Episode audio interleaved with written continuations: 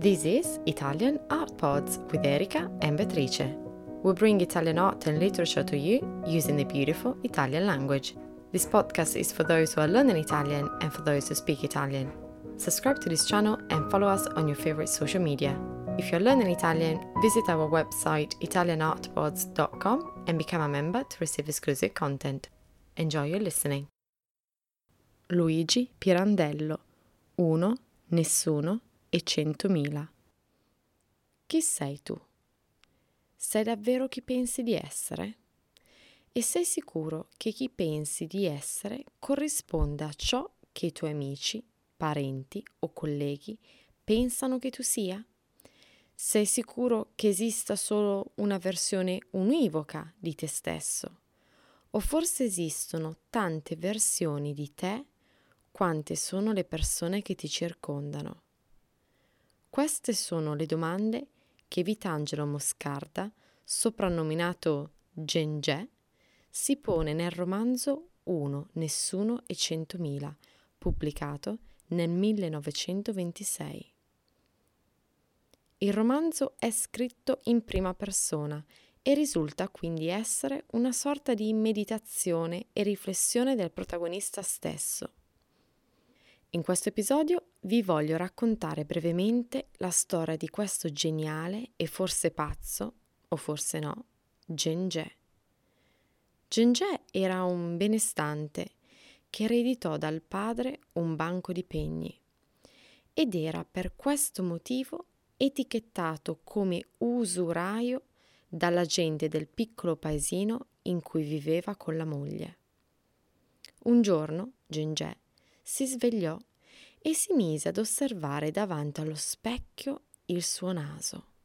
Per un'osservazione fatta dalla moglie, notò per la prima volta che il suo naso pendeva verso destra. Gengè rimase scioccato da questa nuova consapevolezza di sé e iniziò a farsi delle domande. Se prima non aveva mai notato questo aspetto di sé, eppure così evidente, quante cose gli altri notavano di lui e della sua personalità che lui ignorava completamente. Vi voglio leggere un passaggio del libro che recita così. Credevo d'essere per tutti un moscarda con naso dritto, mentre ero invece per tutti un moscarda con naso storto. Ed è così che iniziò la crisi di identità del povero Gengè. Iniziò quindi a scomporre la sua personalità perché capì che esistevano tanti Moscarda quante erano le persone che interagivano con lui. E a seconda dei casi e delle circostanze e del tipo di relazione instaurato con una certa persona, lui offriva una diversa immagine di sé. Ma questo pensiero iniziò a tormentare Gengè in modo quasi ossessivo e iniziò a dimostrarsi infastidito dalle diverse immagini di sé che la gente attorno a lui gli attribuiva e gli proiettava addosso. E così decise di mettere in atto una serie di azioni che sconvolsero la moglie e i compaesani. Per esempio, si mise a compiere atti di straordinaria generosità ed altruismo, scontrandosi così con l'etichetta di usuraio che la gente locale gli attribuiva. Gli amici, i compaesani e persino la moglie non riuscivano più a capire chi Moscarda fosse, tanto che si convinsero che Moscarda fosse diventato pazzo.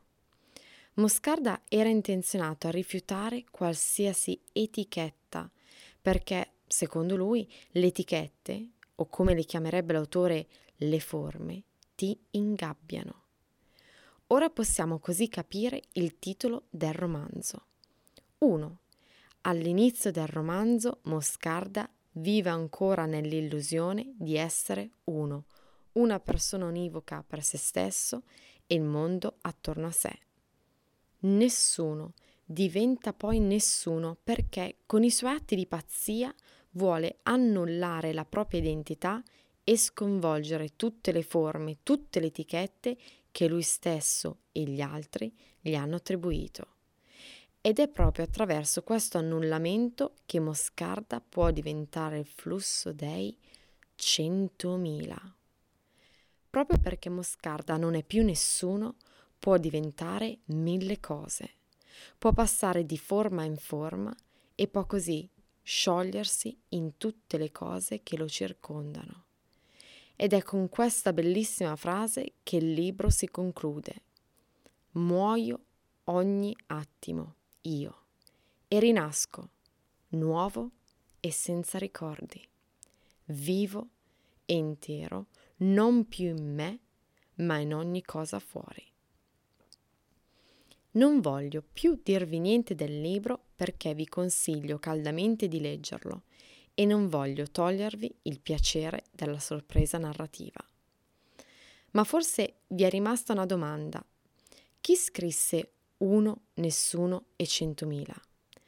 La mente geniale che scrisse questo romanzo fu Luigi Pirandello. Luigi Pirandello nacque nel 1867 in Sicilia, ad Agrigento. E Uno, Nessuno e Centomila è, a dir la verità, l'ultimo suo romanzo. E una decina di anni più tardi dalla sua pubblicazione, Pirandello vinse il premio Nobel per la letteratura e morì due anni dopo, nel 1936. Durante la sua vita Pirandello scrisse moltissimo Scrisse novelle, poesie, romanzi e testi teatrali. Ma quali sono alcune delle tematiche più salienti della poetica di Pirandello che ritroviamo in Uno Nessuno Centomila? Una tematica è sicuramente quella del relativismo. Non esiste una verità, ma tante, quante sono le persone e quanti sono i punti di vista.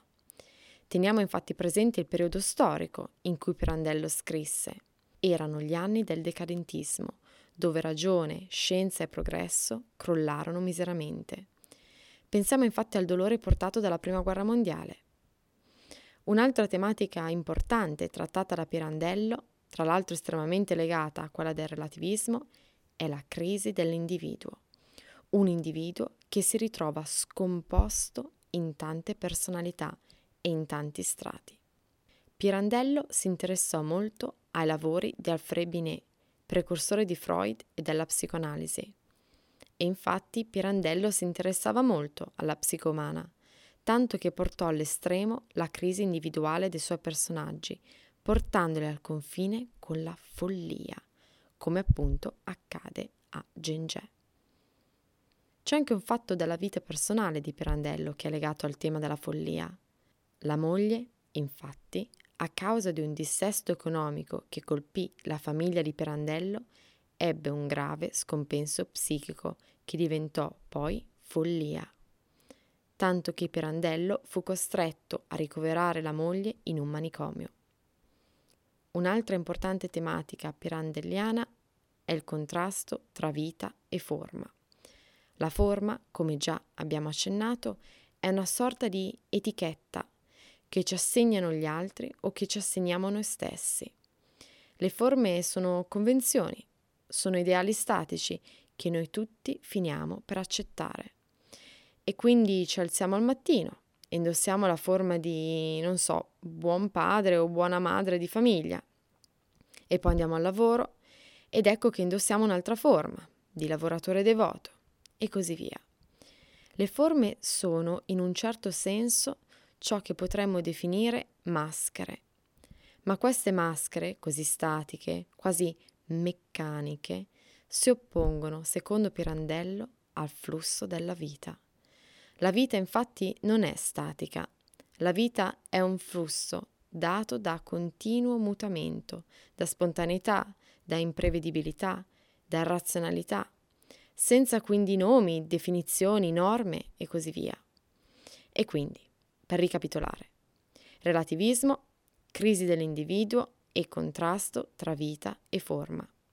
Queste sono alcune tematiche che ritroverete nel romanzo Uno, Nessuno e Centomila, che ripeto, dovete assolutamente leggere. Nelle note di questo episodio trovate dei link utili se siete interessati a leggerlo. Se continuerete a seguire la mia podcast, vi parlerò in futuro di altri lavori di Pirandello. Troveremo simili tematiche a quelle di Uno, Nessuno e Centomila, ma se ne presenteranno anche di nuove. E non vedo l'ora di esplorarle con voi.